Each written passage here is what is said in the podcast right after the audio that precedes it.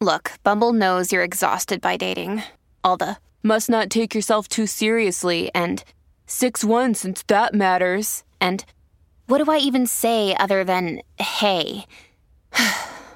well, that's why they're introducing an all new Bumble with exciting features to make compatibility easier, starting the chat better, and dating safer. They've changed, so you don't have to. Download the new Bumble now. All right, this week we have Daniel Sherrell on the show. He's a climate movement organizer, currently campaign director of the Climate Jobs National Resource Center, where he's working with the American labor movement to tackle the climate crisis, reverse income inequality, and win millions of unionized clean energy jobs. This is Daniel Sherrell, and you're listening to Storybound. I'm going to read a little excerpt from my book, Warmth Coming of Age at the End of Our World.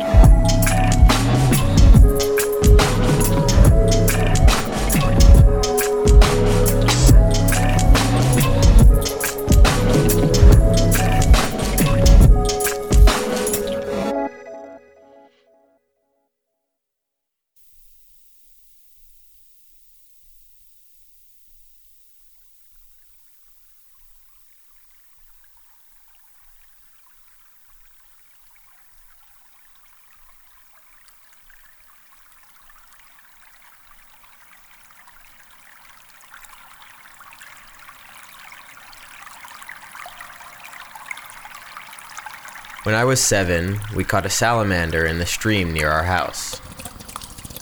The stream crept unnoticed through the verges of our neighborhood, descending inexorably toward the polluted river. To find it, you had to walk to the end of our block, where a yellow sign with a double headed arrow indicated each of the two directions you could go. If you ignored the sign, which on that day we did, and ducked under the fence behind it, you arrived at a trickle of a creek that disappeared quickly into the mouth of a corrugated iron drain pipe.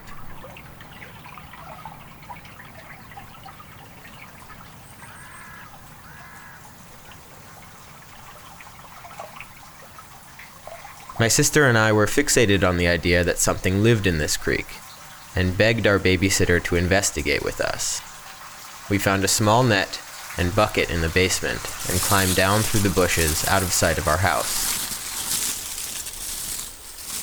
The babysitter dipped the net in and out of the water while my sister and I crouched on the banks, clenching our fists in anticipation. Our legs had started to cramp and prickle by the time the babysitter pulled up, to his surprise and ours, a small brown salamander. It wriggled vigorously in the net, and in our excitement we imitated its panicked, gleeful little dance. We went about collecting water and stones from the creek, and at home we placed these and the salamander in a large Tupperware with a lid we'd punched full of air holes. The whole habitat was displayed proudly on the front table next to the Shabbos candles. Then the salamander disappeared. Looking through the sides of the Tupperware, we could detect no movement. The salamander could have been any one of the tongues of mud pressed between the stones. This went on for several days. My sister and I checking and rechecking the Tupperware, waiting for some event to confirm the existence of the thing we knew we had caught. The salamander waited us out, denying us the satisfaction, venturing not even a flick of its tail. I asked my mother why the salamander wouldn't move, and she told me quite reasonably, I thought, that since we'd put it next to the Shabbos candles, the salamander was napping. It thinks every day is a day of rest, she said. When Friday night did come, the candle flames cast slithering, amphibious shadows all over the stagnant tub. At last, we relented and brought the Tupperware back to the creek, I held the container at an angle in the water, and my sister peeled off the lid. And though we emptied all of its contents, we never saw the salamander leave. Just a cloud of mud, and then the creek as it was. As I grew older, I came to understand that this was not a fluke. Disappear was what animals did. My relationship to them, to the extent that it existed at all, was strung together from glimpses, the sudden seconds before they darted into a bush or scurried to the back of an enclosure. This was hard for me to take, especially as a child. Weaned as I was on Disney, where animals could be your sidekick or your nemesis, your best friend or your comic relief, I was surprised to learn that the denizens of the New Jersey woods wanted nothing to do with me. On those first hikes, I remember feeling like a pariah, chipmunks and deer sprinting through the undergrowth to get away from me. They would always freeze for a second first, bodies tensed, eyeballs swimming in their heads, before beating their abrupt retreat, leaving me squinting after them into the trees. The only way to prevent it, I found, was to stand still and make almost no noise. To pretend, in essence, that I wasn't there at all. By the time I entered middle school, this was no longer cause for much surprise. By then, I had undergone the predictable loss of innocence that I assume befell many of the children who came of age in the waning decades of the 20th century. The realization, specifically, that all the fantastic animals we'd learned about in science class, the ones we'd penciled in in our coloring books, the pandas and jaguars, the orangutans and the elephants, were being wiped off the face of the planet. That their rainforests were burning, their savannas were being cropped, and that we were the agents of this extermination. In this light, it made abundant sense to me that most animals, even the more prosaic species of New Jersey, would do everything in their power to avoid us.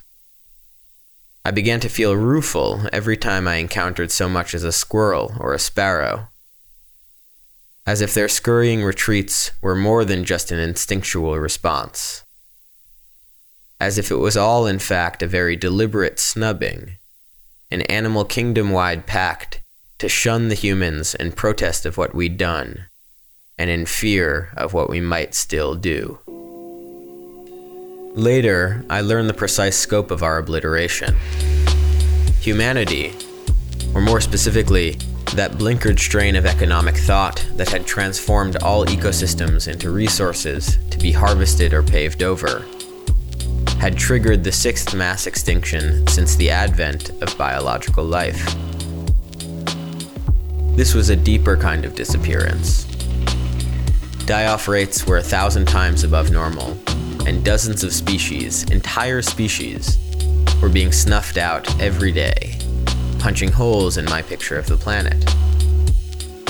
I felt aware every time I got into bed that I'd lost an irretrievable opportunity to witness a whole host of creatures that I hadn't even known existed, and that the same thing would happen tomorrow and the next day, and so on into infinity. To infinity. This made me feel very sad, though at the same time I took it in stride. The avenues available to me for learning about the non human world outlets like National Geographic and Animal Planet were always focusing on the last remaining, last remaining X or an extremely rare Y. Rare Y. Rare Y. Though their coverage was usually meant to promote conservation. The message I took away was that I should avoid getting too excited about the Javan rhinoceros or the silky sifaka, as I'd likely never see one, and there might soon be none left to see. Implicit in all of this was an equation of scarcity, which I internalized early on. The more remarkable an animal, the likelier it was to vanish. This was unsurprising to me, probably because I'd already osmosed a similar lesson growing up under late capitalism that scarcity produced value and vice versa. So, although it was sad, it made sense to me that Javan rhinoceroses were disappearing. They were too good to last. Too good to last. And this seemed less a consequence of the problem than a guiding principle of the world. Now I look at the sheer number of extinctions, and they appear to portend the end of the world. Though this isn't how the problem works exactly. The problem doesn't operate at the level of the whole world. which anyway can't be reduced to a singular thing, a story to be concluded climactically and all at once, all at once, all at once, all at once. It finds its traction instead in the smaller worlds, the subworlds, a system of brackish creeks draped in mangrove, a narrow band of dwarf spruce huddled just below treeline, the heady two weeks between the birth of a bee and the wilt of a small red flower that only it can pollinate. Worlds that often pass beneath our notice, but which have for millennia made up the absolute outer boundaries of subjective experience for the many other species with whom we share our planet. These are the worlds the problem is ending, blinking out one by one in messy, staggered succession. Like most people, I've grown accustomed to these blinkings, and am now almost completely numbed by statistics on extinction and biodiversity loss. They shocked me as a child, but I can no longer fathom their accrual, cannot make them mean anything. What I'll sometimes try to do is inhabit a single example, an apocalypse in miniature, Recently, for instance, the snow that once blanketed the Alps, you can see it in the upper right hand corner of Bruegel's painting, softening the peaks beyond the town, has begun to melt drastically, even in winter.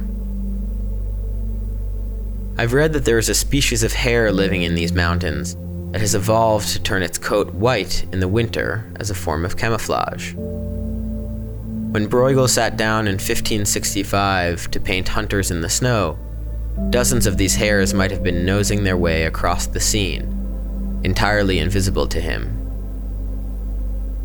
I imagine them traversing an environment of simple slopes and plains, padding across fragile crusts of snow, squeezing down blind tunnels lit by a cold sun filtered through ice. Theirs is a glittering, muffled world where every sound is both faint and pronounced, like a single stroke on a blank canvas. All movement here is dangerous, so they try to stay frozen, an immobility belied only by breath, discernible in the slight lift and sigh of the fur on their haunches. What food there is, they exhume from beneath the snowbanks, small portions of freezing grass shattered down the throat. Centuries pass this way. Silent, furtive, white on white. Then the whole world, the high white world that lent them its color, begins to break into pieces. The snow comes, but it doesn't last, melting first on the meadows, then receding to the divots and trenches of the mountain. What had once been a single expanse of camouflage is suddenly a chain of disconnected islands, each of them steadily shrinking, and against the bare ground, the hares stand out like targets. It's as if the mountain, once their safeguard, has betrayed them, disclosing the secret of their vulnerability. Dressed for a world that no longer exists, the hares dart between the remaining drifts paws crunching on gravel and splashing through puddles of snowmelt. Everything is muddy and coarse now. In this photo negative country, the wolves devour the hares, snatching them from the mud in a frenzy, too full to keep eating. Perhaps in the shocking ease of the hunt, even the predators sense that something is off, that the feast can't last. That as the hares begin to disappear, so too will they, for the simple reason that the same snow protecting the hares from their hunters has protected the hunters from their own appetites. In the wake of this localized apocalypse, the hare's world would grow truly unrecognizable. Warm, empty, devoid of both safety and danger though from Bruegel's vantage it would look more or less the same. Scenic and remote, maybe just a shade browner. There is a near endless supply of these examples. In the cloud forests of Costa Rica, The heat pushes a certain species of tree frog up the slopes of the mountains. They climb higher and higher in search of cooler temperatures, but the elevation runs out and the temperatures keep rising. In my head, I picture these frogs poised on the highest branches of the tallest trees, stranded on their dwindling peaks. How their skin would slowly dry to a husk, pulling their mouths open and their eyes wide, ossifying them into gargoyles. Or conversely, I picture the pine forests of Vermont, where warming winters are unveiling new territory, allowing ticks to push northward. Ticks being, along with disease bearing mosquitoes, one of the few species I've ever read about benefiting from the problem, which lends an eerie sense that there is something inherently pestilential about it that it doesn't simply adhere to the cascading rules of physics, but is additionally propelled by something deliberate and retributive, like a biblical plague. In increasingly large numbers, the ticks crawl through the tall grass, attaching themselves to moose and boring into their hides. I've read about a dead moose found with 90,000 ticks on its body I've read that some moose scratch so hard in an attempt to be rid of the itching that they rub parts of their skin off on the trees. Their numbers have shrunk dramatically in recent years, felled by infections and blood loss, so that their likenesses, still stamped into maple candies and emblazoned on postcards across Vermont, are increasingly tinged with nostalgia as if every souvenir were a little memorial. Even as I picture them, though, as if every souvenir were a little memorial. I am wary of the way these stories are deployed, how they are passed around like a form of currency, a tender of loss. I know there is a long history of environmentalists using charismatic animals on the brink to pluck the heartstrings of their mostly white, middle class donor bases, and that these appeals have often subsumed or replaced the voices of millions of poor people at risk from the problem. But I also can't dismiss them entirely. To me, these stories have a meaning deeper than fundraising, deeper even than sadness. Like that scene in a movie where all the pigeons fly away before an earthquake, or where the rats dash down the drain pipes before a big flood. I think these are fundamentally stories about fear, about being left alone in a dangerous place. Though they are often packaged safely into bite sized tragedies, taken as a whole, they look more like a jittery, collectivized unease a vague inkling that we're being abandoned on an increasingly empty planet. In a way, this is good. We are long past the point where we should be putting starving polar bears on wall calendars, pitying them like their fate has no relation to ours. The rhetoric of trying to protect animals serves only to imply their expendability, casting them as fragile, aestheticized treasures so we can avoid seeing them for the bellwethers they really are, less worthy of pity than of panic. Now, when I read about extinction, this is something I try to hold on to. That in every regrettable loss, there is a seed of paranoia. That at some point, their disappearance may start to feel like a desertion.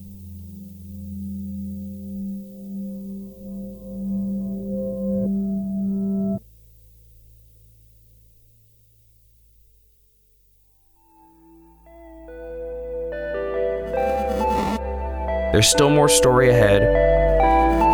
We'll be right back after this quick commercial break.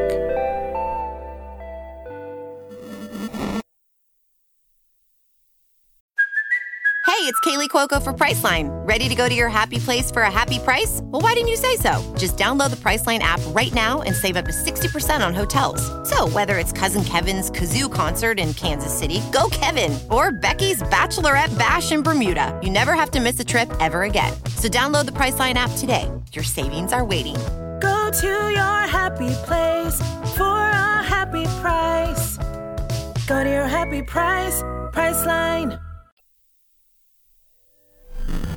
You are listening to Storybound with author Daniel Sherrell, and he's reading from his book Warmth Coming of Age at the End of the World.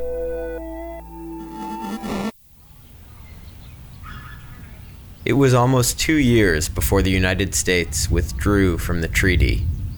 By then, Trump had been elected with a minority of votes and was systematically destroying all attempts to contain the hyperobject. Like a hijacker who'd wrested the controls from the pilot and was flying the plane straight into the ground. Except with many, many more lives at stake. As with everything, he did his utmost to turn the withdrawal into a raiding spectacular, building suspense for weeks by hinting at various courses of action, before finally announcing, in a televised address suggestive of a season finale on the darkest reality TV show in the world, that he would be withdrawing completely. When the announcement was made, I was up in Buffalo, meeting with several coalition organizers among them the friend whose grandmother had been killed during Hurricane Maria. The announcement was playing on mute in one corner of their office, but no one could bring themselves to watch. On screen, Trump looked smug and bored. Pruitt stood behind him like a mannequin, cinched up into his tie. As soon as the speech began, my friend walked out of the room. I caught the first few minutes, then turned back to my pile of email, only reading the transcript once it was over. I could feel the farce congealing over the tragedy, numbing it down. I decided to take a walk around the block to see if I could cry. I came upon the lot of a small church, deserted on a Thursday, and sat down on one of the concrete strips bordering a parking spot. My sadness felt more like dizziness, the fate of the world swinging wildly back and forth, while my own life got meted out in days, one after another, effectively unchanged. Here was solid concrete, warm weather, a white steeple, the oblivious rectitude of the moment. I wanted in that instance to tear it all to shreds, to get out of it for even a second. I took out my phone and decided to call my father. Since high school, we'd begun to talk more openly about the problem. It was no longer just a subject of his research, it was all over the news. And this somehow made him more capable of talking about it, as if mounting public alarm lent him a framework through which to feel the facts he'd helped produce. He picked up on the first ring, as he often does when I call. He was angry, he told me, livid, though his voice sounded like this was something he was still trying to muster.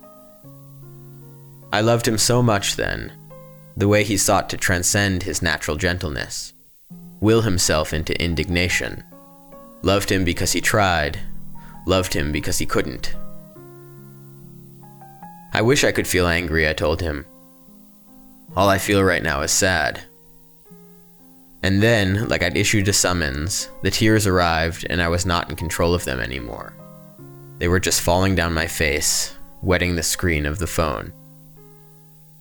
Along one fence of the parking lot was a flowering hydrangea bush, and I began plucking its leaves and blowing my nose into them, dabbing my eyes with the sleeve.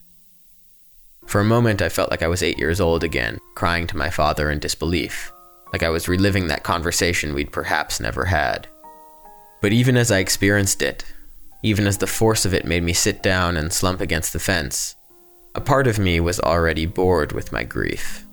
It felt repetitive and dull, an exact replay of my reaction to melancholia and to Hurricane Sandy and to all the other moments when the weight of the hyperobject had ruptured the strength of my resolve.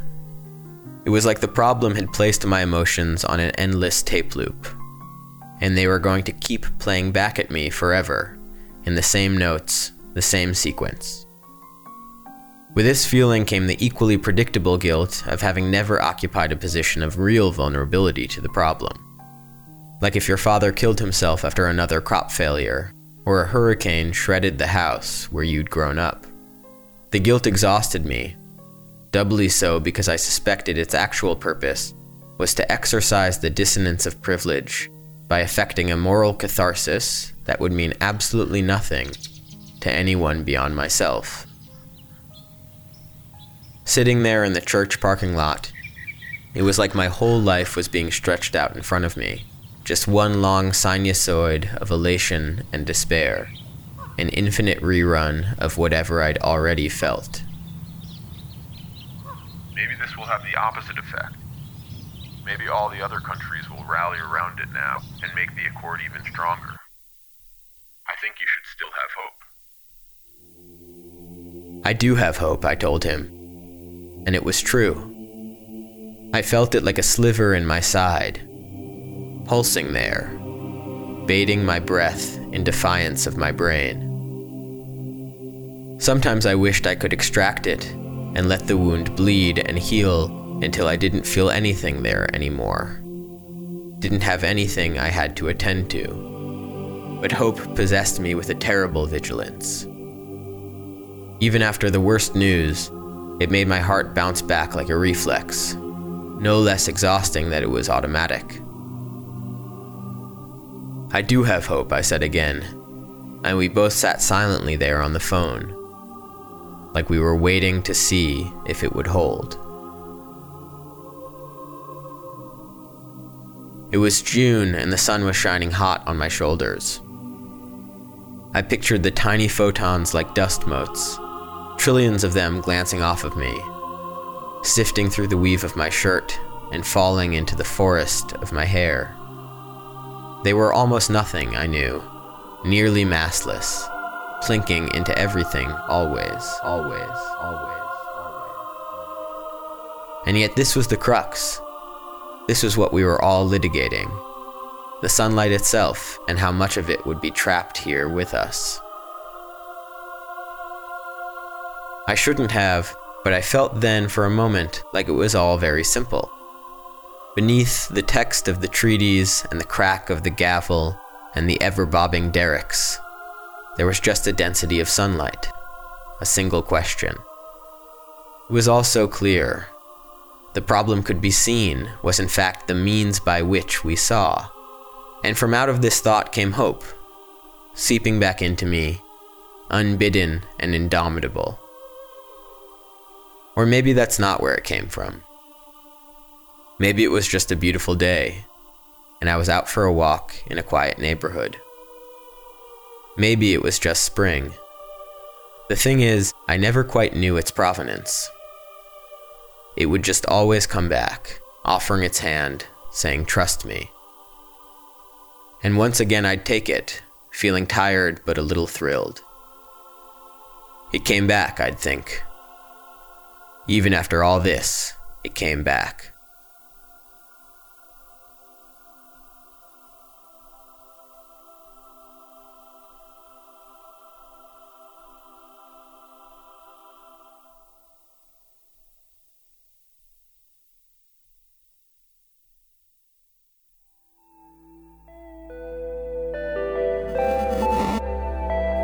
More story coming. We'll be right back after this final commercial break.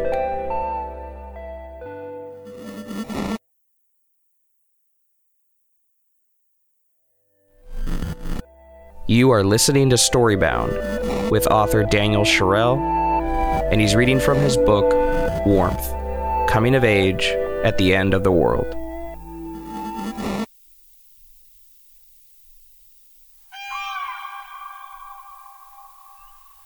Night, I lay in bed, and it was like I was being pressed into the earth, flattened against its skin. I counted my breath in tens, pushing my lungs up toward the dark, and then letting them fall back into my ribs. When I finally drifted off to sleep, I dreamed that I was boarding a train at the center of the planet, its tracks radiating outward into space. The journey began in the tunnel dark of the core, silent but for the click of the tracks. After a while, the train emerged into the hot light of the mantle, and we chugged through it for hours, a monotony of rock and flame. All of it melting and crystallizing and remelting, like we were passing through the guts of a lava lamp. Days seemed to go by this way, with nothing to see, barely a hint that we were even moving.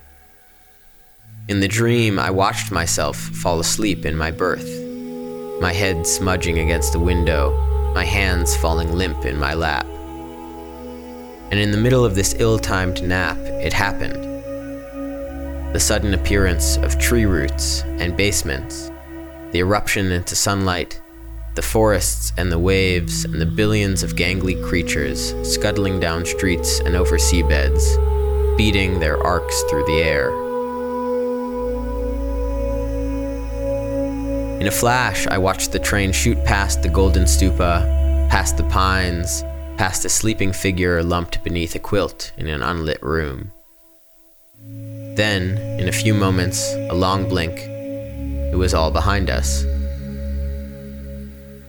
I watched my dream self wake up much later, again into a darkness, this one emptier, airier than the core, and realized with a pang that he had missed it all that he was unaware there'd been anything else to see besides scorching heat or crushing cold.